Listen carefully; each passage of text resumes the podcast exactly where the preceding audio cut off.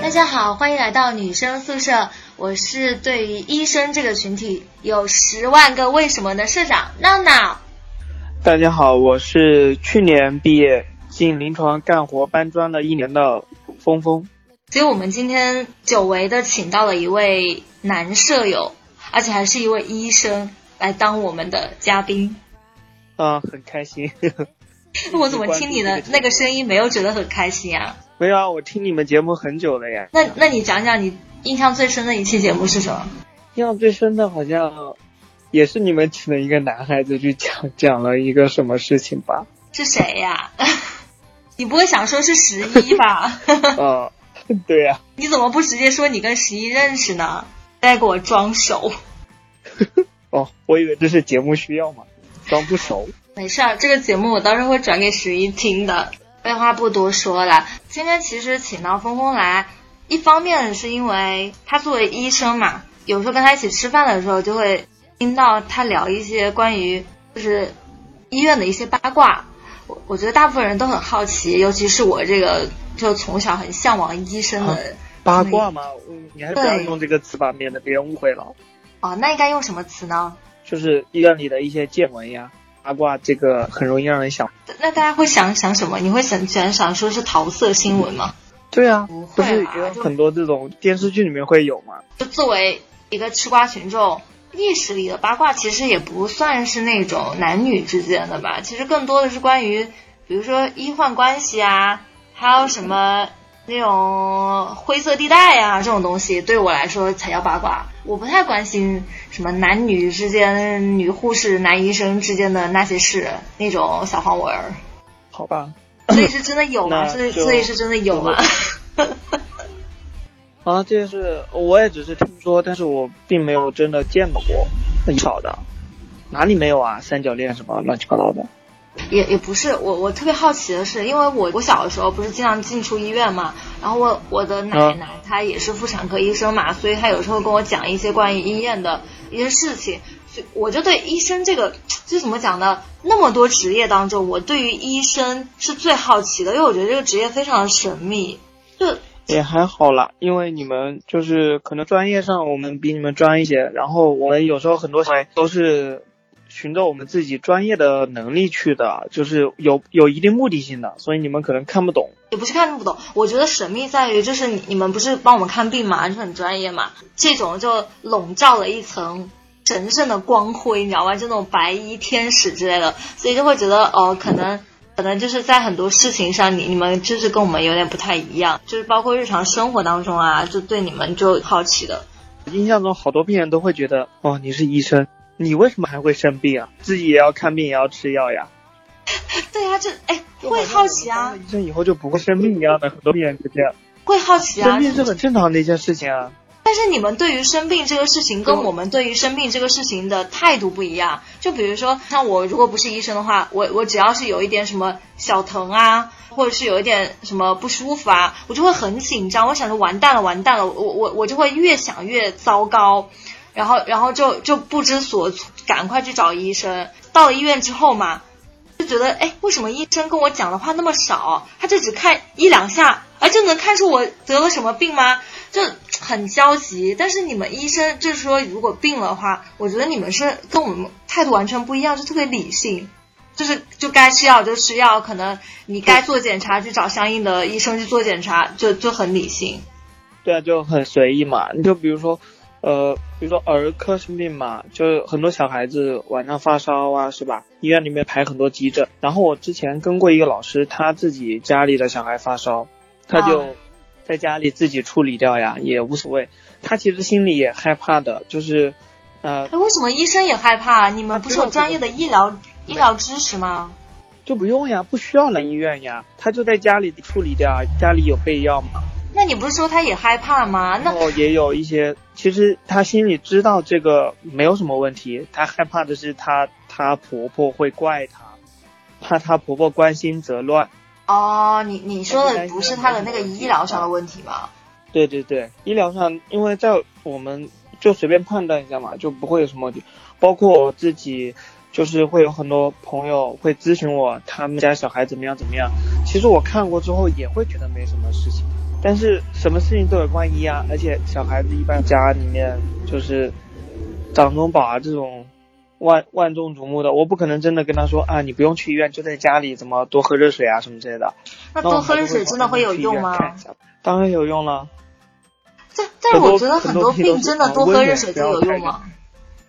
多喝温水，多喝水，平时都要多喝水，水真的很管用。只要你的膀胱代谢正常，就是肾，就是哎，就是你小便正常的话，多喝水是很好的。峰峰又来给我们科普专业的医疗知识。那你说现在不是很多人熬夜吗？对吧？就熬夜真的那么伤身体吗？就从一个医生的角度来说，熬夜非常伤身体的呀，而且很多毛病嘛就。就是那种无关痛痒的毛病，像就是女生最关心的皮肤问题，都可以通过调整作息来明显改善的。哎，我最近有一个特别明显的一个，晚点十一点之前睡觉，十一点之前睡觉就 OK 了吗？要长期坚持一段时间，十一点之前睡觉，早睡早。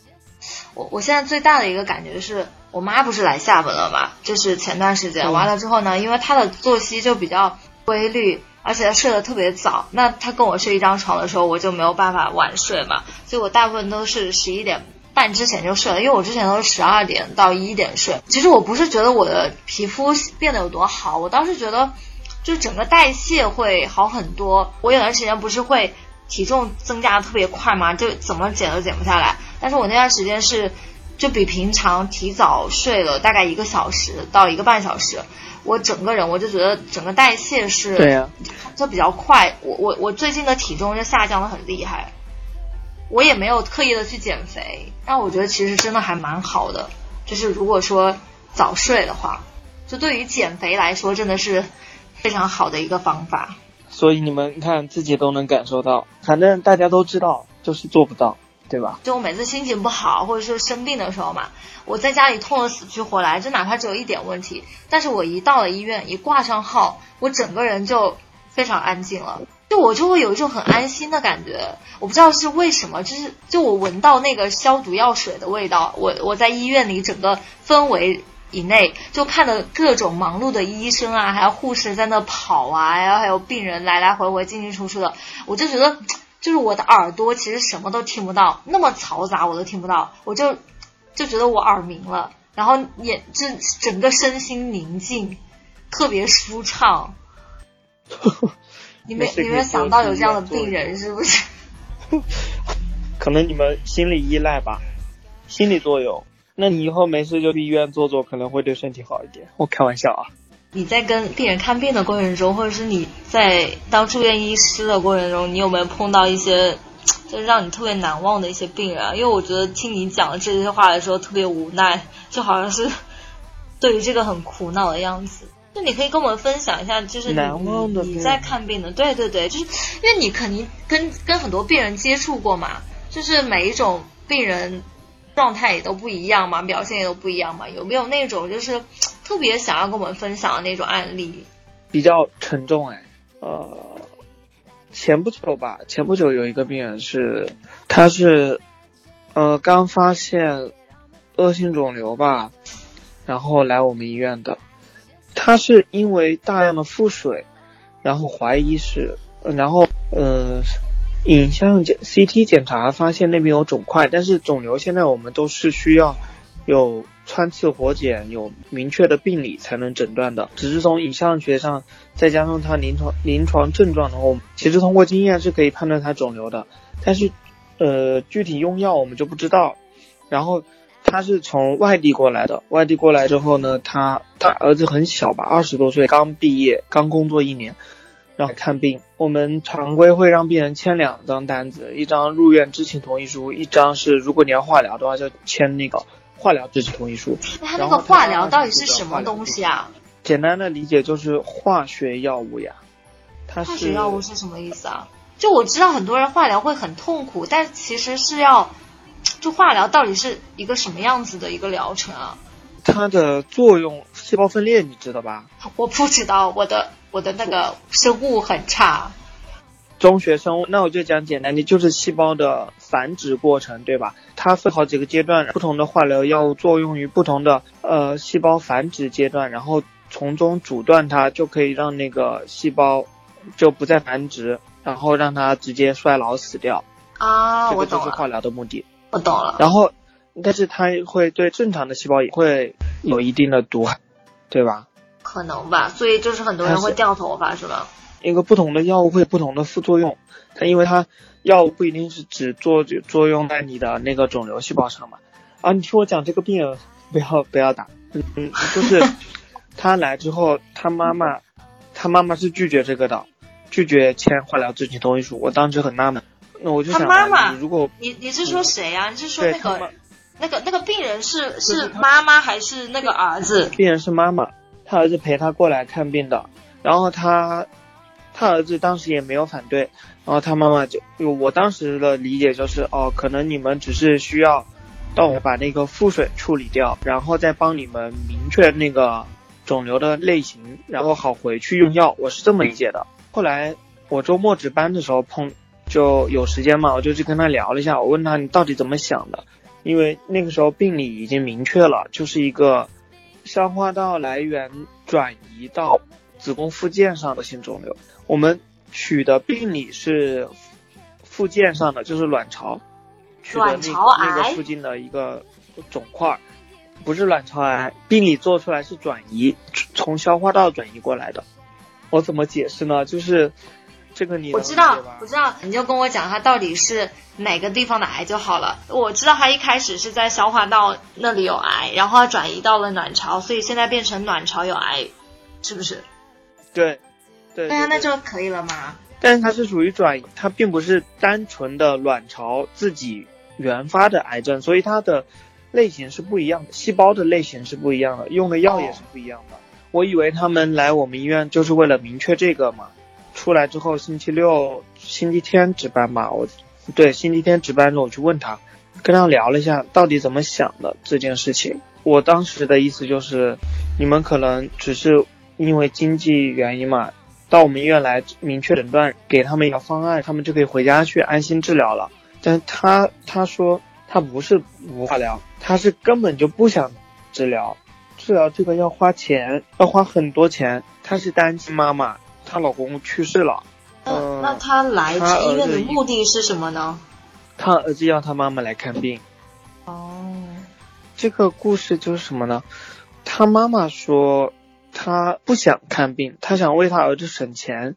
他儿子还没结婚，还没买房，还没成家，刚毕业，这么大的压力给他儿子，他于心不忍。他一方面觉得他自己这个是绝症，反正治也活不了几年，他这样想的。但不一样，他儿子说砸锅卖铁，房子卖掉了也无所谓，刚买的房子还贷款吧，压力也很大。然后他儿子做了一件事情，他儿子，呃，他妈妈出来这个病之后，他儿子马上就跟他女朋友分手了，因为觉得他以后肯定会为了他妈妈看病，就会花掉很多积蓄嘛，就不希望他女朋友跟他来一起承担这个，让他女朋友去找另外一个人家会过得很好。就是，哦，我主要是想他妈妈想放弃治疗，不想成为他儿子的负担，然后他儿子呢，就是想要呃尽可能的延延妈妈的寿命，呃不管付出多少，哪怕去借钱怎么样，然后等他妈妈百年之后，他自己再来偿还这个债务。他儿子这个意思，他妈妈呢最后的决定是跟我讲的，他也要成全他儿子的孝心，不然的话他他如果真的放弃了，他儿子在他的家里人面前、亲戚面前一辈子都抬不起头。这个我也不知道怎么评价这件事情了。我当时听过之后，我的我也不知道怎么想。我还好，我只是庆幸我没有遇到这种事情，没有让我去做这种选择。所以这种事情，病人问我该怎么做，我也该劝他选哪个。嗯，其其实医生真的会，因为因为我我在想说，你不是会去跟病人聊这些呃比较私人的东西嘛？我很少跟别人聊这种东西，因为我对啊我不敢去聊。对，所以这是我第一个主动去跟他聊的。对我我就是很好奇的是，因为我对于大部分医生的判断就是太年轻了，跟我同龄感觉。哦，因为我在想说，很多医生他其实不太会去管你到底家庭是什么样子的，他只是管治疗你，你要不要治疗？你不治疗，那他就不要再过多的去介入。所以就是你你跟我讲这个故事，就证明你跟病人聊的还蛮多的，我我还是蛮意外的。我我之前我我妈妈不是有一段时间生病很严重吗？就在我们家那边的医院看病，我当时陪她去医院，那时候我才刚刚读研究生吧，我那时候我就怎么讲，我去到医院的时候连床位都没有嘛，然后就医院的资源又很紧张，就很多病人都睡在那个呃。走廊上，对对对，走廊上，我就看着一堆人都在那个病床上坐着啊，有的人不舒服，有人躺着，有人坐轮轮椅。就你知道，我看到每个人生病的不同的状态，我当时很难受，很难受，很难受。然后我妈住到病房里去，我每天就看医生，给她检查呀什么的。我那时候就会觉得生命其实很脆弱，但是呢，我又很依赖医生。就每天没事儿的时候，我就很想去拉着医生聊一聊，因为我在想说，我是不是跟你关系好一点，你对我妈就会尽心一点啊？我我就会有这种感觉。所以我觉得很多病人可能也跟我的想法是一样的，就是在自己的家人啊或自己生病的时候，会不自觉的想要去讨好医生，就会觉得啊，如果我做了这个动作，你可能会对我的病尽心一点。这这其实是一个误解，对不对？对啊，因为我们对哪个病人。都会积极的去诊疗的呀，不管是哪个病，我不可能，因为你既然都住进来了，我们肯定会尽量想尽办法去治你的病啊。我们平时也很病人一直来问这些，关键是我们会去跟病人解释这个，但是很多病人都会问很多遍，然后他家属多的话，每个家属都会来问，就我们真的很苦恼这个事情，因为很害怕呀，就如果是真的是很严重的病的话。那就是很害怕，就算你跟他说一百遍，你你没有问题，你可能要治疗几个月，那还是会很害怕。因为人其实怎么讲呢？可能你们是医生，就就是你们的工作就是看病，而且在大学的时候，你们就经常去的解剖啊，对吧？其实对于生命这个的理解，跟我们普通人，我觉得其实是不太一样的。我们还定位生命的，我们也会，但是怎么讲，就是。我们会更害怕自己遭遇不测，因为毕竟没有这种医学常识，所以在很多事情上，你就算跟我们说了，医生也说了，就是还是不放心啊，不放心就是不放心啊。所以很多医生的耐心都被磨没了呀。我很少看到那种耐心很好的医生哎。没有，如果时间允许的话，我们是会去解答的，但是确实太忙了，很多事情要处理。很多病人也要处理，不可能只围着一个病人转，因为每个病人都是这样想的。但有些病人他情绪很不好的时候，你们真的不会想着说，我我来，就是跟你在情绪上做安抚一下吗？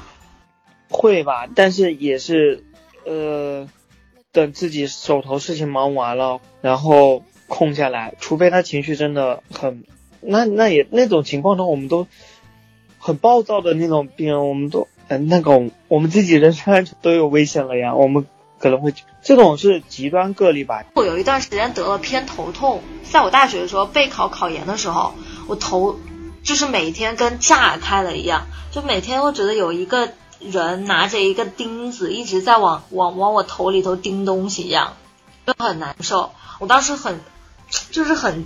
很低落，我也觉得我可能要死掉了，就那种。因为其实我每天都去看医生，我那段时间非常非常不安。我想说，我头怎么每天都这么痛？就医生说你是偏头痛，你要吃药。我每天吃了药，我还是很痛。我为了求心安，我就只能一遍一遍的往医生那跑。我只要坐在医生那里，我都会觉得我的头应该会有救，就这样子。就是每次看到医生，就忍不住想哭，你知道就那种感觉。我我觉得你的。心理暗示对于你的身体作用非常大，也不会啊，就是身体不舒服，它就是不舒服啊。身体不舒服，然后再加上你这个心理暗示的话，你可能会放大这种东西。对呀，你看你们说的很轻巧，但是一个人病了的时候，他没有办法。对对对，我知道，我知道这种事情就是。没办法，我们自己做医生，我们只是从书本上学到这个，但是我们没办法感同身受，就是你到底有多痛，我是感受不到的。对吧？对呀、这个对呀、你就是呃就就是这一点很难受，就是我们就会觉得说，你作为看病的医生，就是嗯你怎么就不懂我的痛？我都已经跟你说了我这么痛了，但是你你还是很冷静，你非常冷静的去跟我讲啊，没有关系，没事儿。就这个时候我就会有一点生气，你知道吗？因为因为我们知道这个痛没有事，然后吃了什么药就会好呀。对呀、你真是太冷静了。但是我们作为当事人，确实是很痛很痛。哎，难道一个就是我们的医生冷静一点、沉稳一点，不是应该会给你带来更多的信心吗？嗯，怎么讲呢？就作为一个病人吧，如果你你跟跟着我一起有一些情绪起伏的话，我反倒会比较安心一点。这样吗？我我以为就是我们沉着冷静会让病人更安心。这个可能就是双方的误解了吧？你你们还是你们还还是希望就是你们温情一点，就是流露出一些个人情，也不是说个人情绪吧，就怎么说？就比如说我很难受的时候，我可能要跟你拉下家常的时候，或者是我我想哭的时候，那你可能情绪要稍微柔软一点，或者是怎么样，就是让我们稍微放松一点。不然的话，如果你一直很冷静的，就是很很冷静、很理性的，然后我就会觉得你你你你怎么回事儿？你你就是你说的应该是在门诊看医生吧？如果是在门诊的话，我们一天看一百多个病人，根本来不及啊，没时间弄这些事情啊。你们你们确定一天要看一百多个病人吗？就是因为我看门诊，他不是那个挂号嘛，对吧？但是他他那个对啊，他他有的时候你如果不挂专家号的话，他那个门诊的医生的话是，那不就是其实是轮流来的吗？就是真的要规定你们一天要看多少个号吗？不是规定啊，因为普通号限量挂号的。如果你来了商场能挂的号，那肯定是普通号。普通号的话，那那就是要一直看，一直看，一直看呀，来多少看多少，肯定来不及看的。嗯，那你们如果说，比如说你们很忙的时候，一天会会看多少单啊？呃，普通的话可能会看到一百个到两百个，看不同专业的嘛。我们科最近一次好一百八十个左右吧，所以你最高记录是看过一百八十个病人在一天之内。是半哦，不是我，我现在还没有，我才来临床一年，我还没有资格去门诊。我的一个小伙伴去门诊，他不是一天是半天，半天一百八十，那一天那不是要三百多个？其中很多都是来配药的，所以也不用怀疑我们的医疗质量。你怎么知道我要说这个？就就真真的每每次，如果说我挂不到专家号，其实我对于门诊医生我真的不是很信任，因为就是门诊医生看起来真的都太年轻了，你知道吗？就真的很年轻。门诊的话，估计也没有病人信任我了。怎么说呢？就第一个是我觉得有点年轻，然后第二个就是有一些就是身体状况嘛，你确实是，比如说你去找了门诊医生看，那你可能是检查的结果你不太放心，你可能又会去挂一个专家号。我曾经干过这件事情，就我我同一个病例，我跑去挂了两个号，就我先去了门诊看，我不太放心，我又挂了专家号。那其实门诊医生有时候没有说出来我的病因是什么，呃，但是呢，专家他他很快能够指出我的病因，就给我开药，我我一会儿就好了。就是，所以在很多情况专，家毕竟是专家呀，当然比普通门诊医生更厉害呀。那所以说，我就想说，如果说普通门诊医生，呃，有有些状况看不出来的话，那那那为什么大家还要去门诊看呢？那他会建议你去看专家。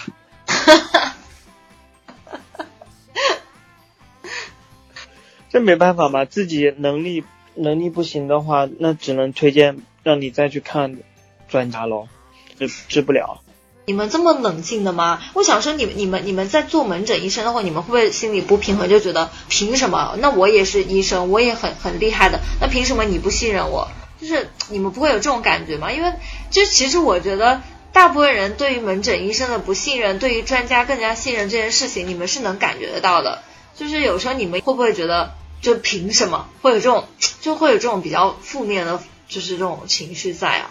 还好吧，因为我们知道我们确实不如那些专家呀，毕竟他们比我们多看了几十年的病嘛。我刚刚出来，我们只能一边慢慢的积累经验，然后有空就去跟专家学习。哇，你真的太冷。这个没什么好心理不平衡的。病人如果来的话，他肯定自己首先有一个判断，觉得这个毛病重不重或者怎么样的。如果他觉得就一个普通门诊可以解决，他就挂普通门诊；他觉得不能解决，他就会去找专家呀。但是很多病人他不管不管他觉得他的病严不严重，他首先都会挂专家号。就是我们这边有一个心理的暗示，就会觉得只要是专家看了，那我的病就没有问题。就是我我我我不太愿意，就是把自己交到 非专家的手里，这样会浪费医疗资源，而且还会让很多真正需要看的挂不上号。嗯，但是这也是没有办法的事情，我也不知道该怎么解决。我宁愿就是排专家号排个一天，我可能也要看专家号。哇，一天就能排到啊？那也太太太好了吧！专家号不是那个大早起来就可以吗？比如说你六点钟起啊。我曾经在上海的时候看牙齿嘛，其实这个牙齿不是专家号，就是早上看牙齿，他大概几点钟？医院七点半开门吧，我大概六点六点我就在医院门口排队了耶。哇塞，嗯，你是去的牙防所吗？看牙这么难？没有牙防所，就是那个牙科医院啊，专门的牙科医院。我当时可羡慕医生了，我就想说，你们真爽，上了班之后就在那坐着检查，我们还得排队排到死，挂号挂到死，有时候还挂不到号，就是，你知道这种强烈的反差，就是让我觉得特别羡慕医生。就我也不知道为什么，在大部分人眼里，医生是一个很，是不是？这有什么好羡慕的？我们就是我的小伙伴们门诊，他们可以坐在那边一下午。说一下午的话，一口水都没时间喝。那那是你现在讲出来了，或者医生，大家会觉得医生可能其实也不是那么的那么的好当。但是呢，其实，在普通人眼里，医生还是一个非常体面，而且工资又高，呃，资历越高越吃香的一个职业。就在大部分眼里，就会觉得医生是很轻松的。我我讲的是普通人看法。这是对啊，这是行业误解吧？你看。你看我最近一条朋友圈，不就转发了一个年轻的麻醉医师，然后哎，我有看，办公室猝死，好像三十岁吧，值班室猝死，他小孩才一岁。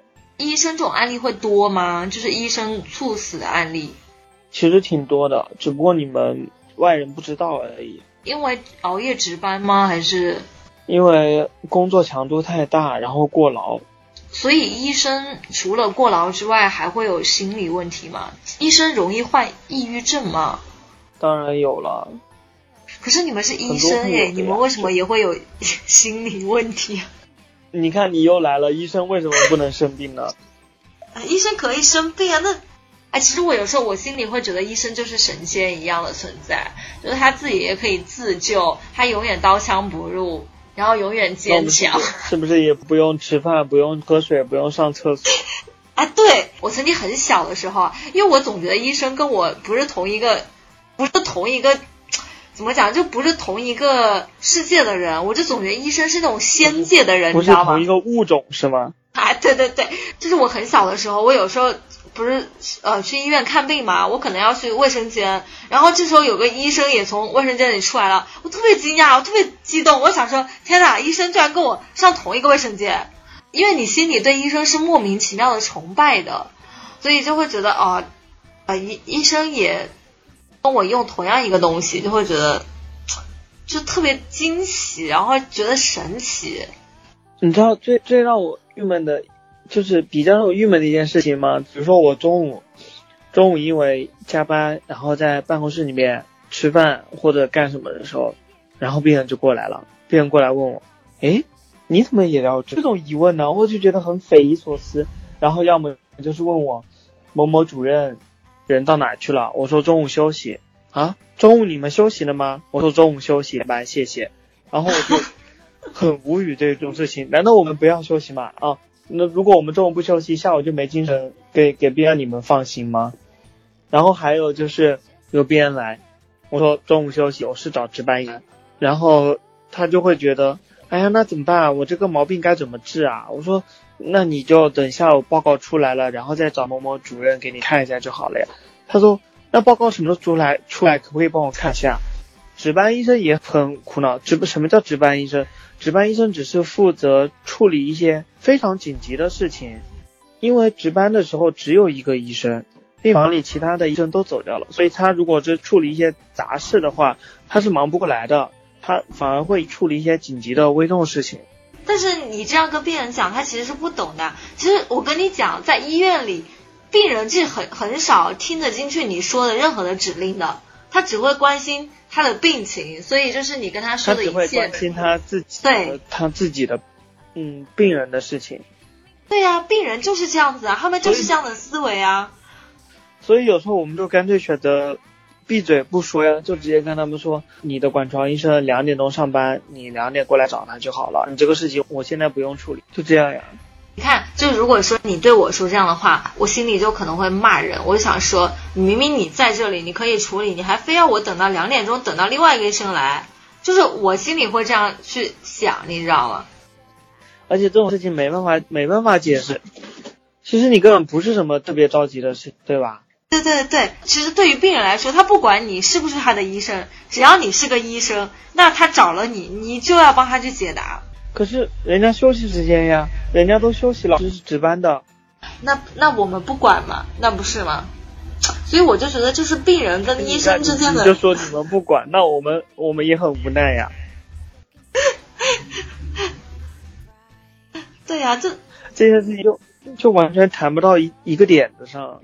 对，因为大家立场不一样，立场不一样，你知道吗？知道呀，所以就没办法聊到，没办法达成共识。他们觉得我们应该不休息，二十四小时为你们，就是为病人那个。我曾经有段时间跟我家里打电话，然后我有时候周末打电话，我爸、我爸、我爸、我妈经常回的一句是：哦，哎，你今天这么早就下班了？哎，你今天不值班呀？他们就觉得我好像一直在工作，一直在值班。然后有一次我周末有双休了，我就跟朋友约着出去见见面、吃吃饭，然后他们就会说：哦。你怎么今天不上班呀？你出来吃饭，就他们都是这种反应，好像我们休息就是一件非常非常不正常的一件事情。对呀，啊，就是大部分人都会这样认为嘛，因为不了解这个医医生群体。我也是在认识你之后，我才是，我才是逐渐的可能了解了医生一点点。我我之前啊，我之前更夸张，因为我之前跟你不是很熟的时候嘛，就就比如说朋友生日会啊，你不是来参加吗？或者说是大家一起去哪个餐厅吃饭啊，我就会很惊讶，因为当我知道你是医生之后嘛，我就会觉得天呐天呐，医生居然也会去参加朋友的聚会，也也会到什么什么酒吧去啊，也会去听演唱会啊，就是还是我的那个刻板印象，就会觉得医生其实是一个很严肃的群体，我我会把人跟职业完全挂钩，那我就会觉得医生可能比较。比较严肃啊，或者是比较理性啊，就跟这种娱乐活动不沾边。我觉得我们就是先是一个人呀，然后再是职业，然后更高的追求可能就是职业道德这一方面的，就是你们说的医风医德。我觉得现在这个社会对我们的要求太严苛了。我觉得呃，大部分的医生做到做到那个，就是。在自己的岗位上做好自己分内的事情，就已经很不容易了。真的吗？对啊，因为我们实在太忙了，而且就是不同的，你别说不同的行业了，就是我们我们圈子里面不同的专业，他们都不知道对方到底有多忙。就是不同的，比如说外科的，他根本就不觉得内科的忙，但是其实内科的也很忙。然后当然内科的忙起来，呃。确实没有外科那么忙，但是他们也会很忙。我要问，我要问一个非常不专业的问题啊，就是内科跟外科用最通俗的解释应该是怎么解释？因为我经常分不清楚内科跟外科到底是干嘛的。嗯，外科开刀，内科不开刀，你就这样解释吧。哦，这样子，所以当外科医生会比较辛苦一点。外科医生拿手术刀的，手术量很大呀，有的时候会。会做到手术，可能会做到晚上十一二点都有可能。是不是外科医生不适合？就是个子太高的不适合当外科医生？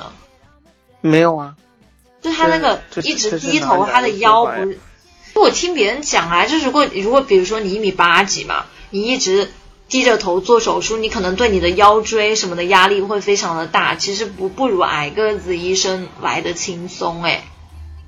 所以医生也会生病啊。你为什么要一直围绕这个点？是说好了要讲医患关系吗？怎么又成为这里来了？因为因为我觉得医患关系其实是一个很很怎么讲呢？就是是一个非常没有办法讲清楚的一个一个事情。因为因为就是就我们刚才讲了那么多，对不对？对一个事情的不同的理解呀，然后不同的想法，其实医患关系它本身就不是说它本身是对立的一个关系啊，而是。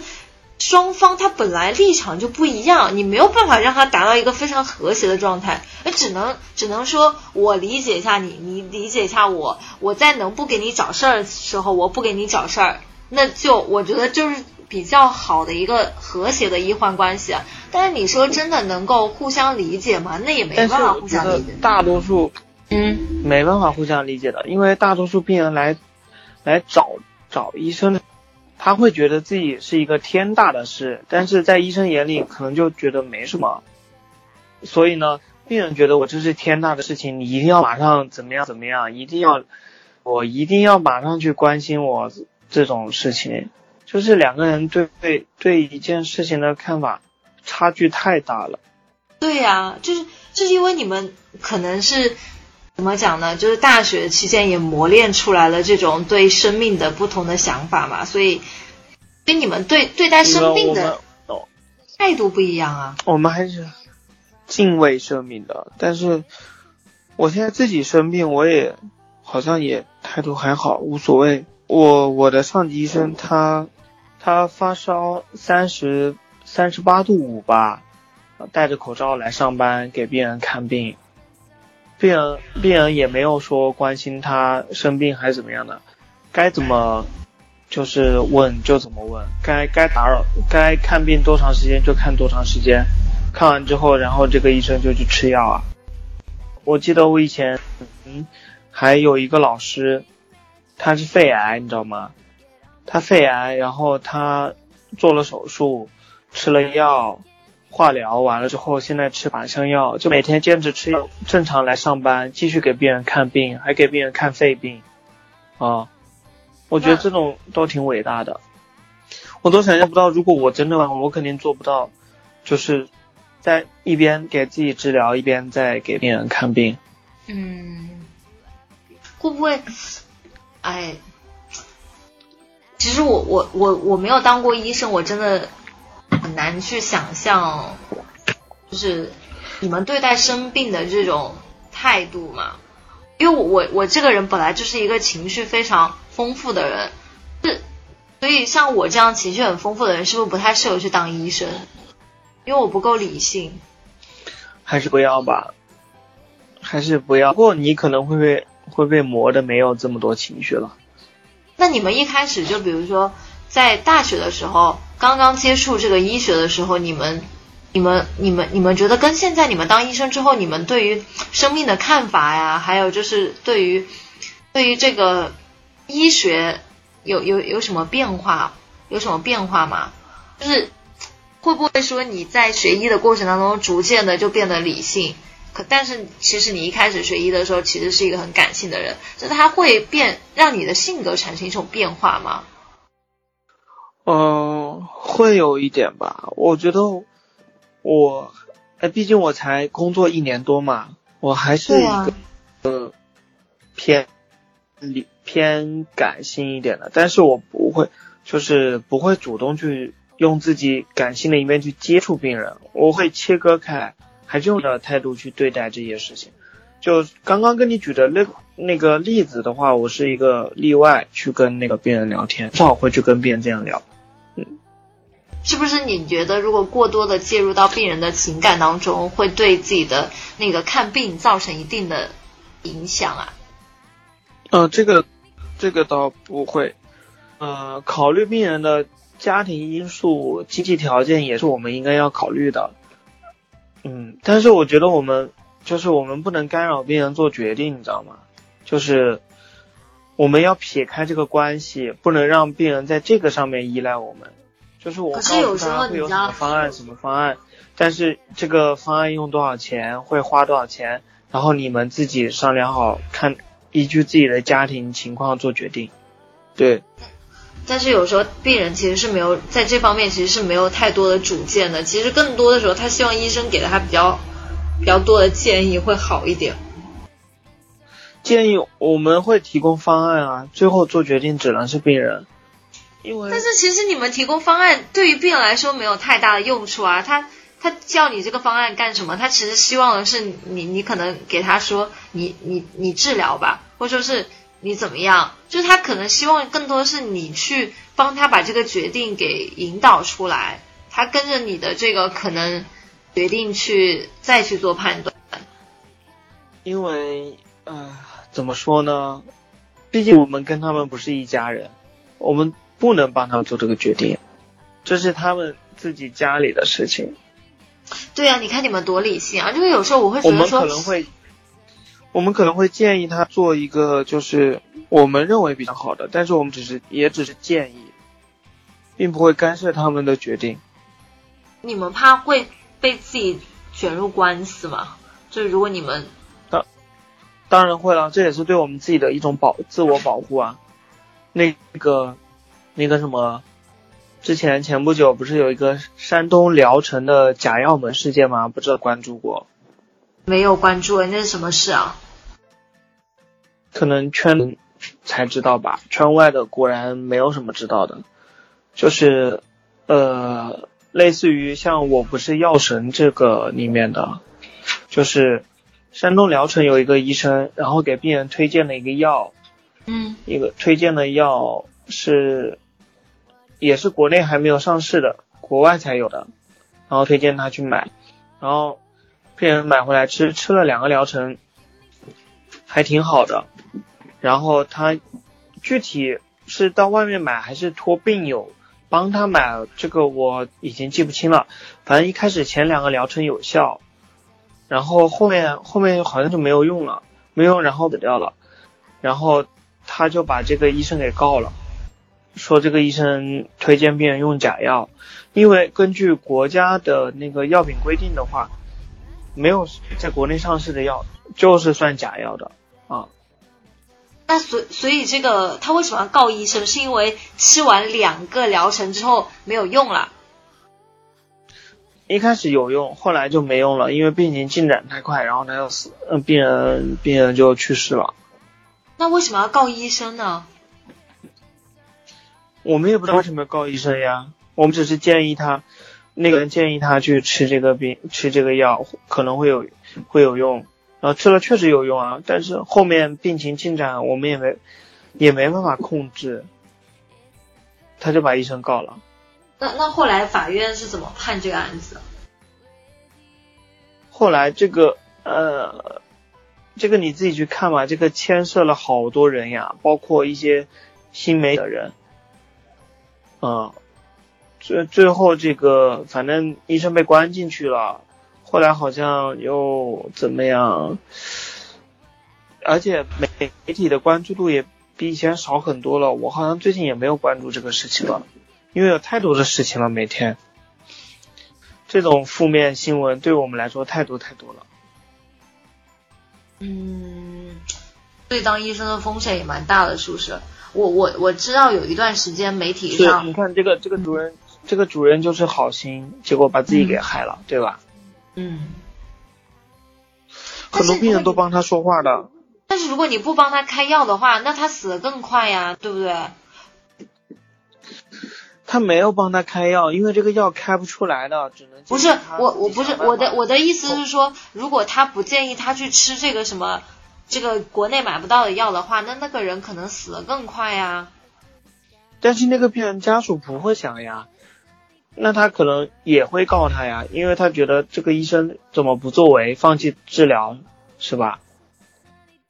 嗯，也是。这种事情说不清的。我也不知道这个家属到底是这时的想法是什么，反正他告了很多人吧。他好像是也找了一个病友，然后他把那个病友也告了。我我觉得可能是就是家属没有办法接受那个病人死亡吧？呃，我这个我不想多做评价哎，你我建议你可以去看一下这个案子，就是叫山聊城假药案。山东聊城聊城市的城。哦，我知道，我知道聊城假药。假药案，好啊，好啊，那等我等我有时间去上网搜一下资料。嗯，这个当时我们都激起民愤了。为什么？是在你们医医医生界引起了很大的轰动，是吧？因为真的太匪夷所思了，这种行为。我们也都知道医疗进展，我们可能病人，嗯，这个不能多说了，算了，不说了。好了好了好，就此打住。所以就是我心情非常复杂啊，就是我们就是跟那个主任一样，关注了最前沿、最前沿的治疗手段，然后他才因为花时间的，所以每个国家的规定政策都不一样，所以他会建议他们去，就是像那个卧铺里面一样，去外面想办法自己弄药。好了，我们不聊这个话题，我们换一个话题吧。我想问一个，对吧？医医患关系还是很难聊的，因为我觉得这个东西牵扯的太大了。那我们就算不聊医患关系，我们聊一个非常就是可以说是有一点沉重的话题吧。就是因为因为我一直都觉得，嗯，普通人对待死亡的那个态度啊。跟医生是不一样的，因为作为医生这个职业，他可能一生当中会面对很多次死亡，就是他会目睹很多次死亡，所以嗯，就是我很想跟你探讨一下这个话题，因为我觉得跟跟作为我一样的非医生来探讨的话，就大家的感觉对于死亡就是惋惜啊、无奈呀之类的一些比较消极的情绪，那我觉得跟。作为医生来探讨的话，可能会有不一样的、不一样的角度吧，或者说是不一样的、不一样的碰撞，思维上的碰撞。就我为什么想要跟你聊这个话题呢？是因为还是因为我妈前段时间来厦门了嘛？就是就是我觉得很神奇，是两年前她陪着我到上海，我刚到上海工作的时候，她陪着我去上海，我那时候也没觉得我妈这么的老。但是两年之后，她来厦门十一时候来找我的时候，我突然就觉得我妈才过了两年，哎，就觉得人突然一下子老好多。然后我晚上，呃，跟他在床上躺着的时候嘛，我就止不住的想要流泪，就一片漆黑当中，我妈已经睡着了，然后我就自己默默的，就是流了半枕头的眼泪，就就觉得很心酸，然后就。就胡思乱想很多嘛，就就觉得说，就觉得天呐，我妈就一天天老去，而且越老越快，然后总有一天我可能会要面对他的离开呀，或者怎么样。我当时就就在想，为什么人一定要死亡呢？就是有没有什么方法可以长生不老呢？就是我没有办法去面对。我我我亲人的衰老，甚至说是离去，然后我就产生一种非常强烈的一种无力感，就就这种无力感，就是我觉得我没有办法去控制他衰老的速度，我也没有办法去决定他他要不要离去，就是那种无力感，然后我就很害怕，我也不敢去面对，就很恐惧，我我就我就我就一直在哭，就。这这个情绪大概持续了一个多星期吧，就每天晚上我都会很难受，很难受。我我我其实当时很难受的时候，我就其实想跟你聊一聊这个话题，因为我就觉得我没有办法去排解这个情绪。我也排解不了这个情绪，就是至亲的死亡。你说的这种。就是跟我们在临床上遇到的，就是病人的死亡，其实还是感受是不一样的。因为病人不我们的亲人，当然我们也会尽量去挽救病人的生命，但他们对我们来说的话，可能相对至亲而言是一个陌生一点的生命，这个可以理解吧？我可以理解是可以理解，但是我我有时候就有时候在什么电视上看到，比如说一个医生啊，他可能当医生之后接触的第一个死亡案例，可能对他打击会很大，就是嗯，哦，我跟你讲一下我第一个吧，嗯，我我是本科在急诊科实习的时候碰到的，那急诊科会有很多这种事情啊。碰到的第一个是一个车祸伤的女性，然后脑袋都被撞烂了，头骨都撞裂了。她就是我们医院对面的那个学校的大学生，呃，酒驾吧，十九岁。酒酒自己酒驾吗？不是不是，别人酒驾撞了他。那那他当时送过来的时候，他意识清醒吗？还是已经没有意识呀？已经就是整个人就是昏迷状态的，然后。嗯，画面太太惨了。当时对我，我我当时，我只是很机械的按照老师的做什么我就做什么。然后，那你那你会害怕吗？就是他进来的时候你会害怕吗？就是因为因为你你说画面太惨烈了嘛？那你当时整个人会有那种强烈的生理反应吗？就比如说是我，我我我那个时候我因为是第一次，我那个时候我整个人都已经放空了。我什么感觉都没有。那你会不会有我有那种害怕？就比如说是我不要去接近他那种。没有没有，我一开始是很震惊，怎么这么惨？然后整个人就呆住了。然后我的老师让我干什么我就干什么。我那个时候人已经放空了，就像一个机器人一样的。他让我，呃，让我给这个病人干什么我就干什么，我就去执行他布置的任务。然后我是什么时候清醒过来的？他同学来了，趴在边上一个劲一个劲的喊他的名字，我现在还记得他四个字的名字，就一遍一遍的喊，大声的哭泣，然后我就感觉瞬间醒过来了。我我一看太惨了，就整个人，反正我也没办法接受那个场面。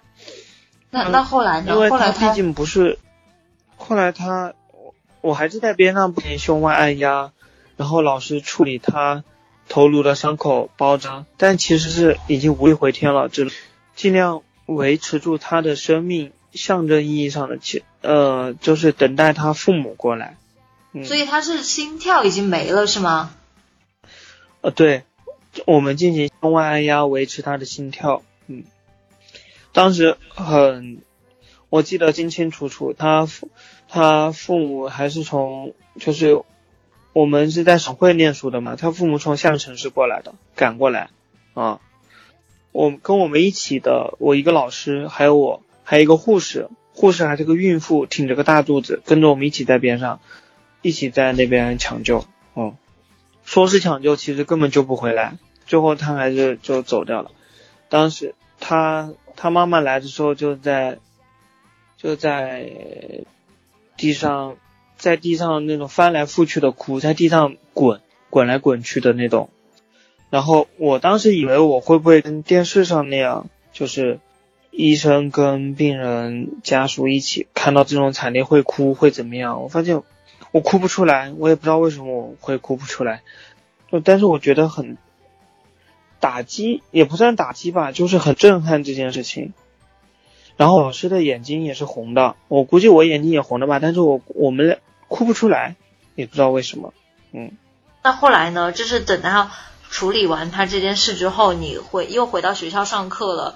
你，嗯，你会不会突然有一种很真实的感受？那那那那个那个时候是实习，那个实习的话，急诊的班，我那个时候是夜班。那个夜班，那天晚上就我跟老师也没怎么讲话嘛。这个病人后来就走了那个太平间的流程，然后他们家里拉回去了。然后那个晚上我跟老师也没怎么讲话，第二天早上七点钟交好班就直接下班，然后一个上午都没睡着。回家之后是躺在床上，里面脑子里面回回忆的都是那个他同学喊他的名字，就是那个声音一直在脑海里面。然后后来我也不知道我什么时候睡着的。然后第三天早上再去上班，是完全被震撼到了。我我现在想不起来描述，没办法描述当时的心情。我跟你讲个我印象中很深的一次死亡的案例吧。我跟你那时候的感觉可能不是很像，是我当时读初中还是高中的时候，我我去我外婆家，我外婆家呃在坡子上面，然后我从她家要回家的时候，我会经过坡子下面的一户人家嘛，他们家门口有一个小小坡，完了之后那一天我正好经过他们家的时候，我我就看见一个人趴在他们家坡子上面。胸口插了一把刀，周围很多人，嗯，是他们两个好像起了冲突，然后那一家主人失手杀死了那个男的，完了之后，我妈就因为我要回家了，我妈就拉着我赶快走，就沿路我都能看到血迹一直在滴，就那个画面，我到现在都忘不了。我有时候每次跟谈起。你目睹的死亡案例啊，就是印象最深刻的，或者说是每次一说起死亡这两个字，我脑子里就会浮现当年看到的那个人，就是胸口插着一把刀，卧倒在小山丘上的那个场景，我一直忘不了。就对我来说，我当时其实跟你一样，我是没有太多情绪的。但是我也不太清楚为什么这么多年来，有每次一想起死亡这两个字，他的那个那个身影就一直在我脑海里浮现。我我我到现在就会想起来，可能是当时在我就是年幼的心里留下一个印象，就是导致了我对之后的一个死亡的认知，就是人真的太脆弱了。人非常的脆弱，就是你看到一个彪形大汉就这么插着一把刀，就这样瘫在山坡上一动不动，就你会觉得怎么讲呢？就是人真的太脆弱了。对啊，生命很脆弱的。我到现在，我不仅不能接受亲人的离去，我也接受不了死亡。我可能任何人的死亡我都接受不了。我也接受不了那个十九岁的小姑娘就这样死掉了，接受不了，完全接受不了。我现在讲出来，我也觉得我接受不了。我现在讲完这件事情，我整个人情绪都马上就下去了。嗯，就除了他之外，你之后还有面对过病人死亡的案例吗？还有碰到的就是。这种是属于意外伤害了，这种死亡，还有大部分的都是那种在疾病斗争过程中，就是慢慢的消耗然后离开的。这种的话，大部分医生还有病人自己本人还有家属，其实都有心理准备的。有的病人就直接问我，呃，你告诉我我大概还多久？你能不能一年？我安排好家里的事情。他们就这样说，那这个时候你会很就是诚实的跟他们回答说他们还剩多久吗？啊，还剩多久？这种事情都是电视上演的。这那那你遇到这种情况，你你你们会怎么跟他讲嘛？就比如说有些病人他可能真的活不过三个月了，对吧？就如果真的有这种情况，那如果他真的活不过三个月了，你你你会跟他如实的去讲这个情况吗？那我们不会跟病人交流这个，我们一般，而且家属也不会允许我们讲这个。那你会去跟家属讲吗？就是你会跟家属很诚实的讲说他可能活不过多多久吗？家属我们可能会说一个大概的数字吧。对家属的话还是会说的，预估一下。就是有些家属会不会在你说的时候就情绪控制不了就？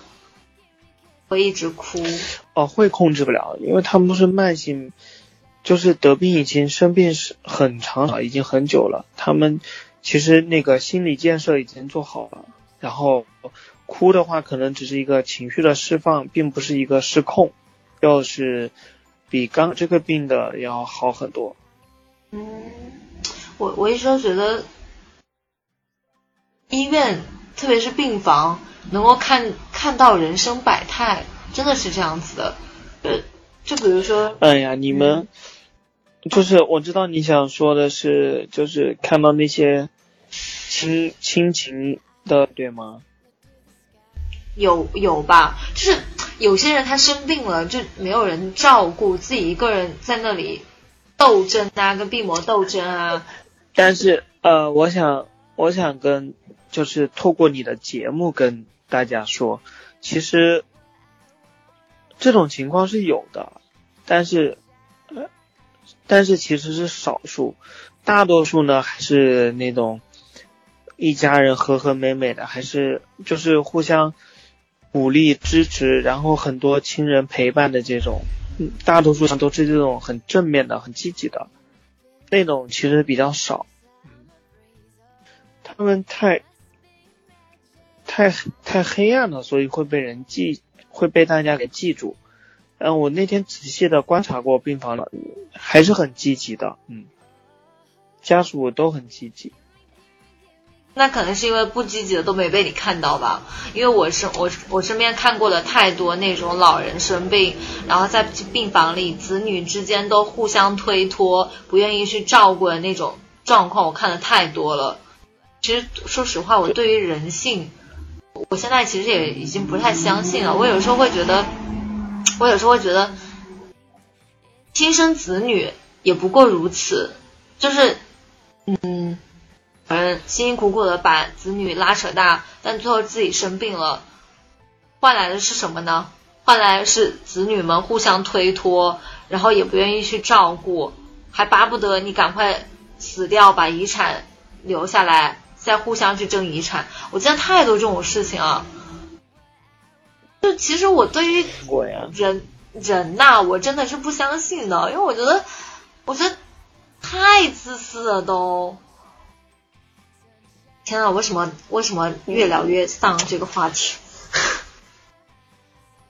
啊，还是要多看看，这就是还是我刚刚之前说的嘛，这个毕竟是少数，大多数人善良的，像那种久病床前无孝子啊，还是比较少的，有肯定有的，我也见过，就从比例上来讲的话是少数的。我觉得我们聊了很久了，其实关于医院呐，关于医患关系啊，关于啊这个话题，我觉得可能还需要聊不更多的时间去聊。对对对，我们可以之后如果大家觉得还想听的话，我们可以再去聊一期这个节目。现在是现在是凌晨，也不是吧？现在已经是。十二点五十八分了，晚上的十二点五十八分。呃，峰峰明天。你为什么要？你为什么要报这个时间呢？我们一我们一开始不是呼吁大家要点吗？哦，不要熬夜是吧？对呀，你要报这个时间干什么？啊，没有，我我我想说，嗯，让大家知道我们为了这期节目强行熬了一个夜，是多么珍贵的一次嗯牺牲。因为因为因为峰峰明天早上还要值值班是吧？几点钟值班啊？明天还去值班，八点钟接班。哦，那你不是只有七个小时的睡觉时间？哦，不止，六个小时，一个小时，七个小时。没有，我还要早点起来呢。好吧，所以我们就就今天节目就先到这里吧。就是我觉得后面越聊越沉重，就是我觉得再聊下去，我可能今天晚上又睡不着觉，又要暗自流泪。就关于关于那种衰老的恐惧啊什么之类的，然后关于人性的道德的沦丧跟人性的扭曲的愤怒，这种我需要再再请一个嘉宾过来，我我一个人聊聊不下去这么多。你你要请一个正能量的医生过来是吗？对，你要请一个，不然我们两个都一起丧下去了怎么办？因为我真的，我真的是很害怕衰老和死亡。我我在大学的时候就特别害怕死亡，我不知道为什么是。谁都怕死。好了，我我我真的要去睡觉了，不然明天没精神了。好了好了好了，我我就我就我就不拉着你说了。哎，外面有有有有，外面有人在飙车。好了，那今天的节目就到这里了。呃，其实是时隔很久之后跟大家一次更新，所以呢时长会比较长。就是大家睡不着的时候呢，也最好不要听，越夜听会越睡不着。就要在自己心情非常好的情况下把这期节目听完，好吗？呃，嗯，我我们嗯，那因为我说的话没人感兴趣，没人听怎么办？影响你们收视率了？不会啊，你你长那么帅，大家冲着你颜值也应该会听下去的。你这不是一个播音节目吗？对呀，我把你的照片当封面不行吗？不，不可以，不可以。突然期待激动到睡不着觉了，是吧？不可以，不可以，不可以，我拒绝。好好好。记得当。如如果如果如果如果想想了解更多关于峰峰的个人资讯的话，欢迎加入我们的舍友群，我会在群里独家独家发他的照片的，就看大家的诚意了。好好好，不跟不跟大家开玩笑了。我们今天节目就真的结束了。呃，就大家可以去到网易云音乐呀、喜马拉雅，还有懒人听书，呃，去收听我们的节目。本来之前是每周三会更新的，但是鉴于我们已经拖了两个多月了，我也就不说这个话了，不想打脸。所以就是更新时间就随缘啊，大家什么时候上去看一看小红点更新提示了。那就更新了，就大家听一听就好了。就是能待到现在听我们节目的，我很感激大家，就一直对我们的不离不弃。那如果想要呃加入到我们舍友群一起聊天的呢，就可以加闹闹的个人微信号 n a o n a o t v x q。呃，去加到闹闹，然后说要进群，这样闹闹就会通过你的申请来把你加到我们群里去，一大家一起聊聊天呐之类的。那如果想要关注我们的微博和微信公众号的呢，就可以去微博上搜索“女生宿舍 FM”，呃，就可以找到我们啦。呃，里头会有闹闹跟绿茵不定期的跟大家聊天。好啦，就今天的节目就到这里了。下期什么时候更新就看缘分啦。那峰峰跟大家说拜拜，晚安喽，大家拜拜。